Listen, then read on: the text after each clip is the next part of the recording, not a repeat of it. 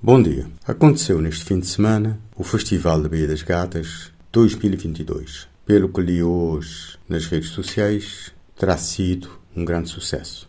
Eu uh, vou fazer uma abordagem um pouco diferente, talvez um outro ângulo, que chamaria de uma reflexão sobre a organização de festivais, em particular uh, o de Baía das Gatas em São Vicente. O Festival de Baía das Gatas terá surgido há 38, 38 anos, 1984, por iniciativa de um grupo de jovens. Portanto, uma iniciativa privada.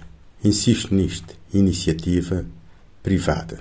Mas esse festival, que surgiu na linha do Festival do Woodstock, tinha como um dos principais objetivos a promoção da solidariedade e a paz. Repito, solidariedade e paz. No encontro de música livre. E que promovia a troca de experiência. Insisto nisso. Troca de experiência entre músicos. E o que é o festival agora, neste momento? Neste momento, o festival foi estatizado. Passou a ser uma iniciativa pública dominada, uh, eu diria até mais, pelas. Uh, pelos partidos políticos no poder nos municípios. É, no meu entender, uma manipulação, mais do que um festival que promove a paz e o encontro de cidadãos, é uma manipulação eleitoralista. É a máquina, diria, partidária a funcionar, a captar emoções, a alienar as pessoas.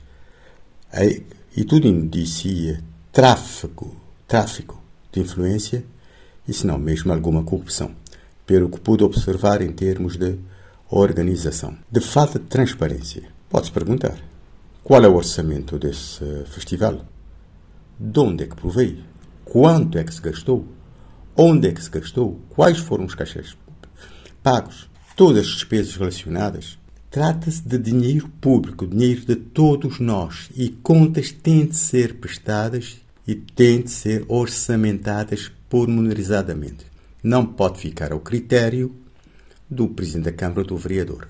Mas, uma Câmara como a de São Vicente, que é extremamente ineficiente, veja-se a barbaridade de, neste momento, maior parte das casas em São Vicente não terem um número na porta. Grande parte das ruas não terem um número. Isto é, em termos de urbanismo, a Câmara está a falhar redondamente quase que ninguém, ou uma percentagem diminuta de pessoas, consegue receber uma correspondência ou indicar com precisão onde mora ah, em relação ao exterior.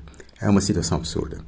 Ao se pensar que essa Câmara, que vai gastar ou gasta milhares de contos dessa forma, nesse festival, justifica dificuldades financeiras para cobrar um valor exorbitante nas latas de água, nos baiões de água que a população compra na centena ou fontenários, isto é, três a quatro vezes praticamente o que eu pago ou que a Câmara paga por isto, como é que concentra sua atenção nesse festival?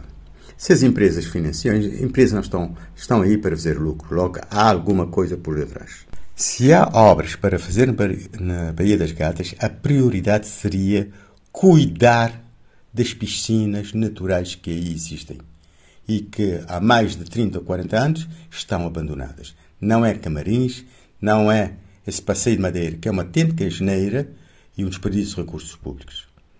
Um bom dia a todos.